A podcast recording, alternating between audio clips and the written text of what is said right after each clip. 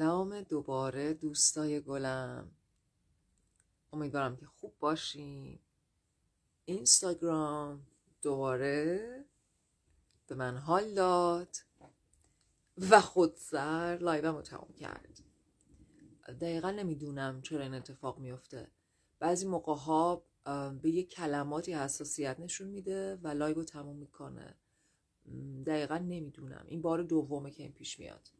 به هر حال من مدیتیشنم رو که تموم کردم، چشمامو باز کردم، دیدم که لایو رو تموم کرده. به حال متاسفم اگر که داشتین لایو رو دنبال میکردین قطع شد و براتون ممکن بود گیج کننده باشه. خب کاری که میکنیم اینه که لایو رو ادامه میدیم. من دوباره مراقبه آخرش انجام میدم. یه مقداری لایومون کوتاه‌تر میشه ولی اوکیه دیگه، پیش اومده. خب امروز در مورد بدن انرژی میخوام صحبت کنم. بدنی که از بقیه بدنها لطیف تره. میخوام تاکید بکنم رو این که این دستبندی که من دارم میکنم یه دستبندیه که به نظرم ساده ترین دستبندی اومد از لایه های بدنی. فکر کنم که یه بار دستبندی میدیدم که نه الی دوازده تا لایه برای بدن تعریف میکرد. حتما اسمای دیگه پیدا میکنید توی ساختارهای مختلف و به نظرم این خیلی خوبه که ما یکم با این راحت بشیم که یه درست مطلق وجود نداره. در واقع توی تمام تئوری ها، تمام ساختارهایی که تعریف میشه، یک فردی میاد و چیزی رو که داره برای خودش خیلی خوب و قشنگ کار میکنه رو معرفی میکنه و خیلی از اوقات خدمت بزرگی میکنه برای خیلی آدمای دیگه. خیلی آدمای دیگه میتونن از این ساختارها استفاده کنن، مثل خیلی از تئوریایی که توی روانشناسیه، مثل خیلی از صحبتایی که من اینجا کردم در مورد کودک درون، والد، ایگو، خود برتر، تمام این اسمایی که ما استفاده میکنیم تا به یه مفهومی اشاره بکنیم. ولی خیلی مهمه که آخرش بدونیم تجربه و اون چیزی که اتفاق میفته در لغت در نمیاد. اگر من تجربه‌ای میکنم که کلمات و تئوریا نمیتونن توضیحش بدن، مشکل از تجربه من نیست. من دارم تجربه میکنم. اگه من چیزی رو تجربه میکنم که آدمای دور و برم خیلی هاشون میگن تجربه ما این نیست، هیچ اشکالی نداره. تجربه من اینه. میتونم بپذیرم که من در اکثریت نیستم. تجربه‌ای که من میکنم در اکثریت نیست. ولی این به هیچ عنوان به معنای غلط بودن من نیست. و این بحث بحث خوبیه برای کار با انرژی، به خاطر اینکه خیلی از ماها وقتی که در کودکیمون تجربیاتی میکنیم که پدر و مادر یا دوستانمون به رسمیت نمیشناسن و ممکنه حتی در موردش مسخره بشیم یا اذیت بشیم، خیلی طبیعیه که به عنوان یک کودک برای اینکه بقای خودمون رو حفظ کنیم و در اون چارچوب اجتماعی جای بگیریم، تجربه هامون رو بندازیم توی یه صندوقی درش رو ببندیم، ولی به جاش انتخاب کنیم که همرنگ بشیم. و میخوام بگم اتفاقا این اتفاق خوبیه. یعنی اگر همین اتفاق برای ما افتاده که به احتمال نود درصد برای خیلی از ما به شکل‌های مختلف افتاده، مهمه که قدرش رو بدونیم، ازش قدردان باشیم. به خاطر اینکه بچه‌ای که دائم اذیت بشه، با بقیه طرد بشه، ممکنه خیلی آسیب‌ها ببینه، ممکنه از لحاظ روانی نتونه طاقت بیاره این فشاری که روش هستو. و چرا این بحث در مورد بدن انرژی مهمه؟ به خاطر اینکه بچه‌ها خیلی از اوقات انرژی رو احساس میکنن. بچه‌ها به خاطر اون باز بودنی که باهاش به دنیا میان در نوزادی بسیاری از چیزهایی رو تجربه میکنن که بزرگسالها در خودشون سرکوب کردن یا در طی سالها حساسیت حس کردنش رو از دست دادن. حالا یه جرعه حالا یه مثال میخوام بزنم یه خورده براتون روشن بکنه، ولی این مثال در مورد بدن احساسیه، البته در مورد بدن انرژی هم صدق میکنه. نگاه کنید توی خانواده ها بعضی موقع ها تروما ها دست به دست میشه. یعنی چی؟ مثلا یه خانواده یهویی برشکسته مالی میشه، یا از یه مقام و منزلتی که داشته یا همه چیش حالا با یه ظلمی یا با بعضی موقع یه اتفاقی از دست میره و یهویی یه شوکی رو تجربه میکنه. یهو شب تا صبح کل زندگی این خانواده عوض میشه. خب مثلا دارم میگم فرض کنید اینقدر داستانهایی هست که اتفاق اینطوری میفته، بعد مثلا پدر یا مادر خونه بر اثر این دق میکنن، اون یکی پدر یا مادر افسرده میشن، در واقع داستانی که یهویی یه شبه خانواده رو تغییر میده. این شوک اگر که در زمانی باشه که کودک این اتفاقو میبینه و از طرفی هم پدر مادر هم براشون انقدر و ماجرا دردناکه که نمیتونن در واقع خودشون هضم بکنن ماجرا، نمیتونن لزوما بچه رو کمک بکنن تا ماجرا رو بهتر بفهمه. توی این موارد اینا تبدیل میشه به یه سری پاکت هایی، کیسه هایی، بسته هایی از انرژی های بلوکه شده. در واقع یه آبی رو تصور کنید که تو چیزی قالب یخ ایجاد میشه. اون قالب یخ ها رو بهش میگیم تروما، یعنی اتفاقی که انقدر ناگوار و انقدر دشوار پذیرشش که گیر میکنه تو گلو، نمیره پایین، منجمد میشه. و نکته‌ای که خیلی مهمه اینه که این قالب ها با مرگ یک انسان ناپدید نمیشن، بلکه در اون فیلد، فیلد یعنی در اون زمینه، در اون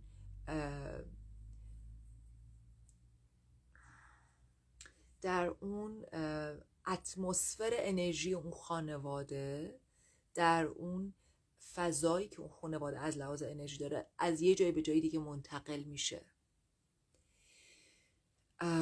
و در واقع این یه مکانیسم آگاهیه که من فکر میکنم برای اینه که آگاهی بتونه هی خودشو جلو ببره. یعنی یه بار این مثال رو میزدم، میگفتم که ماها ما زندگی در واقع ماها رو داره زندگی میکنه. به چه معنی؟ مثل این که ماها ابزار الکتریکی مختلفیم و جریان الکتریکی وارد ما میشه و هر کدوممون رو به یه شکلی یه کاری باش میکنه. یکیمون رو تبدیل میکنه به یه میکروفون که صدا رو بلند میکنه، یکیمون رو چراغ میکنه، یکیمون رو جارو برقی میکنه، یکیمون رو همزن میکنه و ما به این شکل تبدیل میشیم به موجودات و آدمهای مختلف. حالا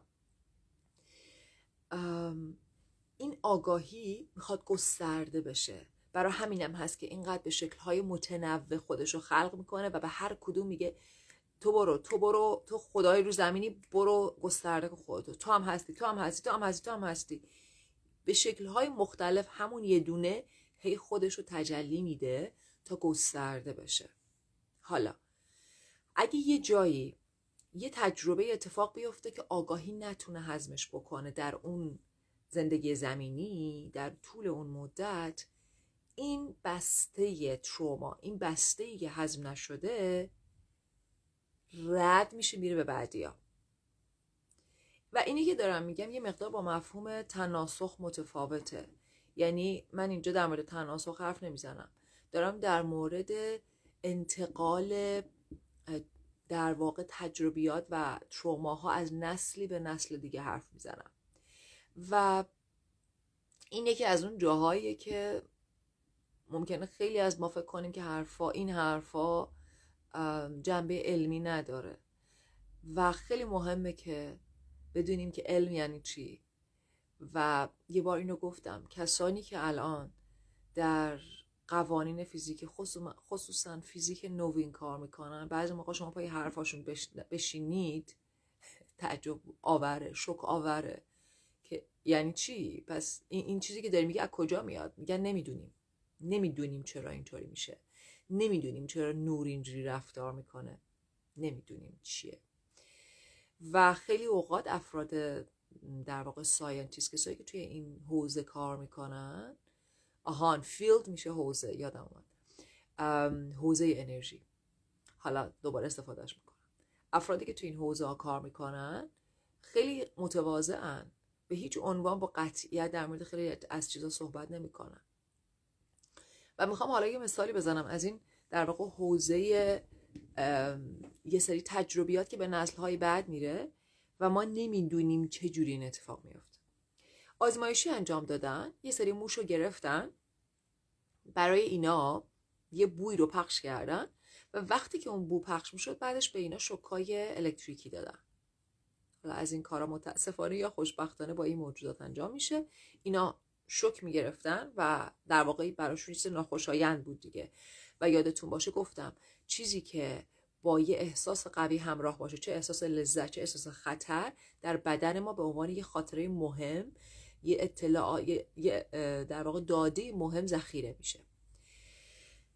پس کم کم اینا رو شرطی کردن که این بو که پخش میشه این موش‌ها بپرند، قلبشون شروع کنه تندتر زدن، برای اینکه دارن پیش بینی میکنن که قراره یه شوکی از راه برسه. خب این موش‌ها عمرشون تمام شد، عمرشون دادن به نسل بعدی. نسل بعدی رو ما هیچ کاری نداشتیم، نه بویی نه شوکی، زندگی عادی موشوار زندگی هاشونو کردن. رفتیم نسل سوم. برای نسل سوم این بو رو پخش کردیم و ضربان قلبشون بالا رفت. آیا نسل سوم هیچ وقت شوک دیده بود؟ نه. آیا نسل سوم هیچ وقت از مامانش یا باباش شنیده بود که این بو میاد بعد شوک بهمون میدن؟ نه، چون مامان باباش هیچ وقت چنین چیزی رو ندیده بود. اما در ژنش چنین چیزی رقم خورده بود. چه جوری؟ هنوز نمیدونیم. ولی این یکی از آزمایشایی بود که این ماجرای حوزه انرژی رو در واقع تایید میکرد. اینکه یه سری تجربیاتی میاد به آینده که ما دقیقاً شاید نتونیم بگیم چه جوری، ولی به نظر میاد انقدر بدن ما هوشمنده که یه سری تجربیات رو با خودش میاره. و وقتی شروع میکنیم به این دقت کردن، من شخصاً جدا از زندگی شخصیم در کار تراپیم هم بارها و بارها اینو دیدم و شاید در مورد این قبلا بهتون گفته باشم. یکی از رویکردهایی که باهاش کار میکنم رویکرد فامیلی کانستلیشن، کهکشان خانواده، رویکردیه که خانواده رو مثل یک کهکشان میبینه و میگه که همه ما جزو این که در واقع جزو این کهکشان هستیم. حالا این کهکشان خوشه خوشه داره که مثلا میشه که خانواده، و بعد اتفاقایی که تو این کهکشان میفته، حتی وقتی یکی از این ستاره ها از لحاظ فیزیکی ظاهرا ناپدید میشه، اون توی اون حوزه باقی میمونه، اون تجربهه، و بقیه اون سیاره ها و ستاره هایی که توی اون کهکشانن اون تجربه ها رو توی حوزهشون دارن. ببخشید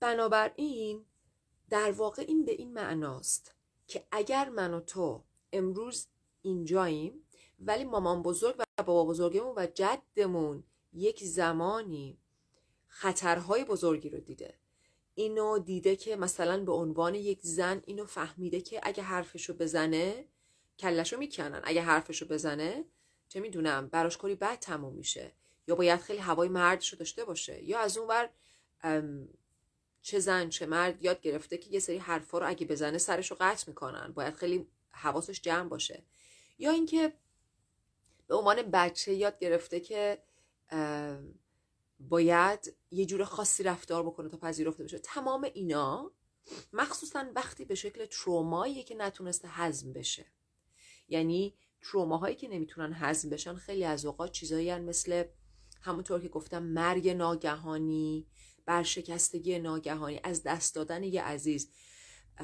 بچه تو مخصوصا تو زمان گذشته مادر میرفته سر زا میمرده، یهو پنج شش تا بچه بی مادر میشدن، یهو بچه بچه‌ای که نمیفهمه حتی چی شده. و ما میدونیم که خب تو زمان قدیم ارتباط با بچه‌ها هم انقدر در واقع کلامی و اینکه برای بچه توضیح بدن نبود، مردم تو بدبختی خودشون داشتن سر و کله می‌زدن.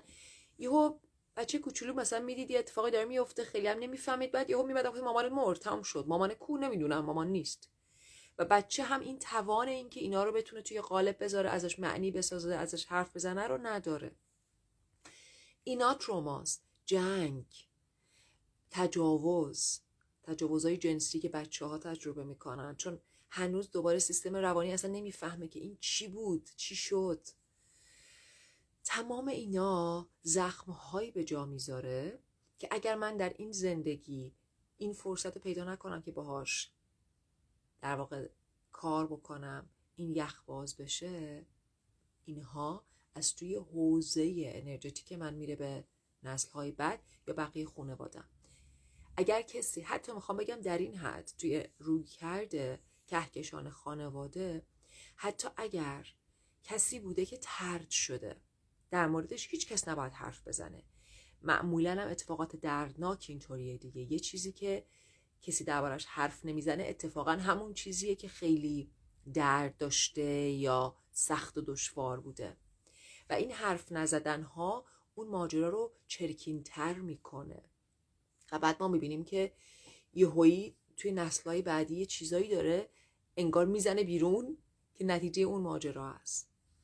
خب ممکنه این حرفایی که زدم براتون خیلی عجیب باشه و بهتون کاملا حق میدم، همونطوری که برای خود من بوده وقتی که شنیدمش اولین بارها و مم... گفتم یعنی چی این, این یعنی چی، مثلا از کجا میاد چی.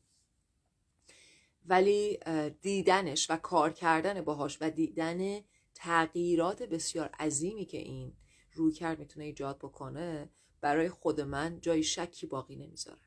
حالا تمام این حرفا معنیش اینه که فرض کنید کودکی در یک خانواده به دنیا میاد که پدر مادر هر دو الکلیه، یعنی اعتیاد دارن، حالا من میگم الکل به عنوان مثال. بچه میاد تو این زندگی، اولا وقتی که پدر مادر دارن به اون شکل الکل میخورن یا حالا به هر چیز اعتیادآور دیگه روی آوردن، معنیش اینه که یک دردی بوده که لازم دارن هی بی‌حسش کنن. یادمون باشه اعتیاد برای بی‌حس کردن یک درده. اگه ما اعتیاد از یه آدم بگیریم، حواسمون باید به این باشه که اون آدمه روش مقابله با یک دردی رو از دست داده. حالا میخوام چیکار کنم؟ حالا با اون درده میخوام چیکار کنم؟ یه دردی اول تو من هست، یه حسی از خالی بودن در من هست، خالی بودنی که وحشتناکه، تهیاست، یه تهیای ناخوشاینده که من به یه چیزی میخوام دست بندازم. اعتیاد یعنی یه چیزی که منو در یک چرخه قابل پیش بینی بذاره، پس به یه چیزی میخوام دست بندازم و اون حداقل اعتیاد قابل پیش بینیه. حالا داشتم میگفتم بچه‌ای که میاد توی خانواده‌ای که پدر مادر هر دو با اعتیاد دارن دردهای خودشون رو بی‌حس میکنن، کودک با یک شبکه گسترده اومده و همه چی رو حس میکنه. و فکر کنید بچه‌ای که داره همه چی رو حس میکنه و تمام اون کثیفی ها و زباله ها و حسای دردناک و قالبای یخ و اون تاریکی ها، بچه دردها و تروماهای پدر مادر رو احساس میکنه و بعد خودش جمع میشه، دردش میاد، میترسه، ولی نگاه میکنه به مامان بابا، میبینه که میگه نه عزیزم هیچی نیست، بی خودم از این ندا در نیم. پس یاد میگیره آروم آروم که این بخش من اشتباهه، تجربه ناخوشایندیه که به کسی هم نباید بگم، یه چیزی تو من اشکال داره، اینا رو بکنیم توی یه صندوقی. و یاد نمیگیری که با حسای خودش و با تجربیات خودش ارتباط بگیره. چرا دارم این حرفا رو میزنم؟ میخوام بگم که خیلی از ماها وقتی به دنیا میایم با در واقع تجربه‌ای که میکنیم توی خانواده هامون خیلی جاها خیلی از قسمت‌های لایه‌های مختلف هامون رو میبندیم یا در واقع اون لایه ها خودشون رو تطبیق میدن با لایه های خانوادهمون.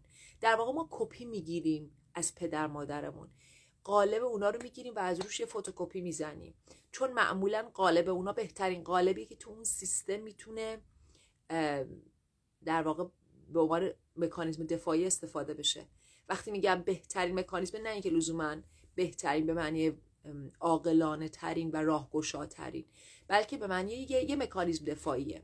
مثلا همین که میگم بی‌حس کردن درد یه مکانیزم دفاعیه دیگه، سرکوب درد، سرکوب یه سری حسای دردناک، یا ممکنه به یه حالت دیگه باشه. اصلا خود خودشیفته شدن یه مکانیزم دفاعیه برای اینکه من یه سری تروماها رو بتونم باهاش دووم بیارم. پس انواع مکانیزم‌های دفاعی مختلف وجود داره که سیستم‌های درونی ما از جمله سیستم انرژتیکمون اینا رو قالب میزنه کم کم، همینجوری که ما داریم بزرگ میشیم، تا ما بتونیم دووم بیاریم توی اون خوشه‌ای که هستیم، توی اون خوشه انرژی، تو خانوادهمون، توی حوزه خانوادهمون، حوزه انرژی خانوادهمون. و جالبه که این بدن‌ها اینقدر به هم متصلن که حتی این خیلی جالب و جذابه، حتی بدن فیزیکی ما خیلی از اوقات طوری شکل میگیره که بتونه ساپورت بکنه و حمایت کنه این در واقع انطباق رو، و این هوشمندی ماست. این که میگم بدن فیزیکیمون، یه مثال فقط میخوام بزنم. اینا در واقع توی حوزه بایو انرژتیک میره که بایو انرژتیک هم یک حوزه بسیار گسترده‌ایه که یکی از کسانی که در واقع از تئوری فروید اومده بود اومد و اینو با ترکیب در واقع شکل بدن توضیح داد و داشت میگفت که در واقع وقتی که ما یه سری مکانیزم‌های روانی رو تجربه میکنیم، بدن فیزیکیمون هم میاد دست به دست میده و طوری خودشو میسازه، طوری خودشو شکل میده که بتونه اونو حمایت بکنه، انطباق ما در محیط رو. و یادمون باشه انطباق و ادپتیشن یعنی هوشمندی. موجودی که بتونه خودشو منطبق کنه دووم میاره، بقا پیدا میکنه. و ماها ما آدم‌ها بسیار در این خوب هستیم، کلا موجودات، ولی ما آدم‌ها از لحاظای مختلف خودمون رو منطبق میکنیم تا دووم بیاریم. مثالی که میخواستم بزنم و مثال جالبی بود این بود که یکی از یکی از روش هایی که اگر من در بدنم طوری پیش برم، فرض کنید من میام به دنیا، اینقدر تروماها و دردسر خانواده زیاده که من اگر انرژی من در درون بدنم کامل بمونه، من هی عذاب میکشم.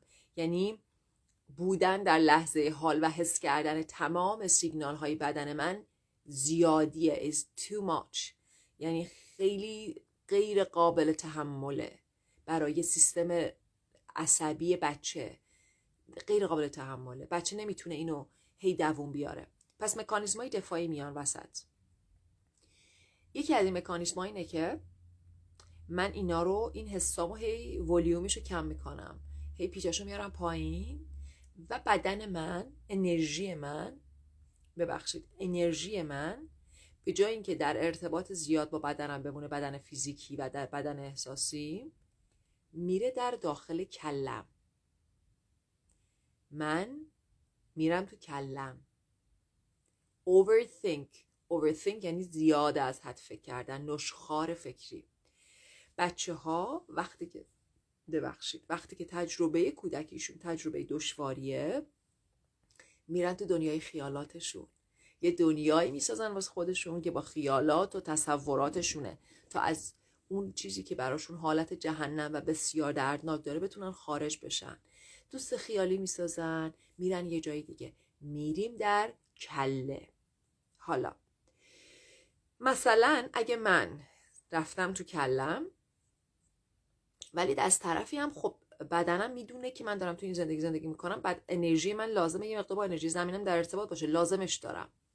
یکی از چیزهایی که مثلا بدن فیزیکی میتونه بیاد وسط برای اینکه حمایت بکنه این انطباق رو اینه که من میتونم بدن من چربی بیشتری دور پاها و پایین تنم جمع کنه تا در واقع به گراوند کردن من، به پایین آوردن انرژی من کمک کنه. یعنی چگالی بیشتری، یعنی بیشتر میتنه دور قسمت پایینی من تا به آوردن این انرژی به قسمت پایین کمک کنه. این یکی از در واقع یه دونه از مثال ها رو براتون خیلی خیلی ساده گفتم. واقعا خیلی این مفاهیم جالب و جذابن و من یه دونه از این مثال ها رو فقط همینطوری توی در واقع سعی کردم به شکل یه مثال قابل فهم بگم که بدن ما این کارا رو میکنه تا خودش رو منطبق بکنه. مثلا اگه من توی یه محیطی هم که باید خیلی دائم حواسم جمع باشه که کار درست رو بکنم، هی خطر هست، هی باید مثلا پدر مادر رو بخونم حسشون چجوریه تا کار درست رو بکنم که پدر مادر مثلا عصبانی نشن. وقتی که اینطوریه مثلا بدن من، قلب من، سیستم من ممکنه که کلن کم کم فشار خون رو ببره بالا، برای اینکه من کلن بتونم بیشتر تو اون حالت هایپر عمل کنم. و ممکنه که مثلا ببینیم که توی چه میدونم نسل خانواده فلان ما، مثلا سمت پدری یا مادری یا فلانی، مثلا فشار خون همه بالاست، یا مثلا همه انداما اینطوریه، حتی شکل کف پاها، حتی شکل دستها، شکل ماهیچه ها، شکل صورت، فرم باور نکردنی هوشمندی هستی و اینکه این بدنها چه جوری با هم دیگه همه لایه لایه گره خوردن و به هم کمک دارن میکنن. پس همه چی به همه چی وصله. خب من انقدر این موضوع جالب شد که تمام این نیم ساعت رو براتون صحبت کردم. یه بار دیگه هم عذر میخوام برای اینکه لایف بعد از حدود یه رو قطع شد، نمیدونم واقعا چرا، و اون بخش مراقبه توی لایو اول بود که من دیگه به اشتراک نمیذارمش چون نصف است. و در واقع امروز تمام این نیم ساعت رو در مورد بدن انرژی صحبت کردم، در مورد حوزه انرژی و اینکه اینا مفاهیمیه که در موردش حرف زده نمیشه، در موردش چیزی یاد نگرفتیم و از کودکی این تجربیات ما کسی نه به رسمیت شناختتش نه در موردش حرف زده، اما ما حسش میکردیم. و میخوام اینو بهتون بگم، یکی از چیزهایی که خیلی از افراد وقتی شروع میکنن به کار با انرژی و حساس کردن دوباره بدن انرژیشون، یکی از چیزهایی که میگن میگن که من بچه بودم این کارا رو میکردم، آه مثلا این مراقبهه که مثلا این طوریه، خیلی خفنه، باحال فلانه، من بچه بودم خودم میشستم این کارا رو میکردم، مثلا بچه بودم اینجوری میکردم اونجوری میکردم. و اوشو اتفاقا توی حرفاش هم اینو میگه، میگه خیلی اوقات بچه‌ها خیلی از این تکنیک‌ها رو استفاده میکنن ولی خیلی زود یاد میگیرن که یا با بزرگا به اشتراک نذارن یا اینکه خودشون هم کم کم دفنش میکنن، چون وقتی در موردش حرف زده نمیشه، به رسمیت شناخته نمیشه، اون تجربه به اشتراک گذاشته نمیشه، کم کم سیستم میگه خب این لازم نیست، خاموش کنیم، حساسیت ما میاد پایین. این به این معنی نیست که ما آدم‌هایی نیستیم که توان حساس بودن به انرژی داشته باشیم، ولی اتفاقاً ممکنه اگر در محیطی بزرگ شدی که ترومای زیاد دیدی و آدم حساسی بودی، کلی یاد گرفتی لایه دور خودت بکشی. ممکنه اتفاقاً از یک کسی که به اندازه تو هم حساس نبوده ولی محیطش هم اونقدر سخت و دشوار نبوده، لایه‌های دفاعی تو دور و بر خودت بیشتره.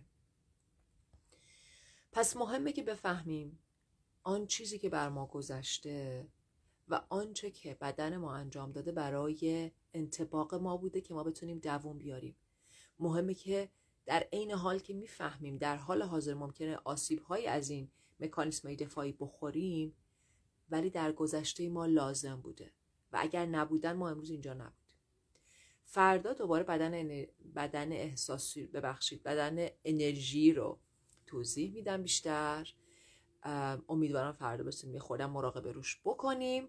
مراقب خودتون باشین، روز خوبی داشته باشین و به اون انرژی‌های لطیفی که توی بدنتون وول وول میخوره، اون ویبرهای ظریف، یه مقدار بیشتر دقت کنید.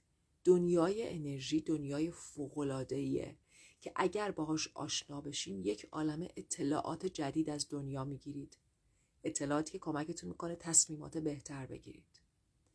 مراقب خودتون باشید. فعلا خداحافظ تا فردا.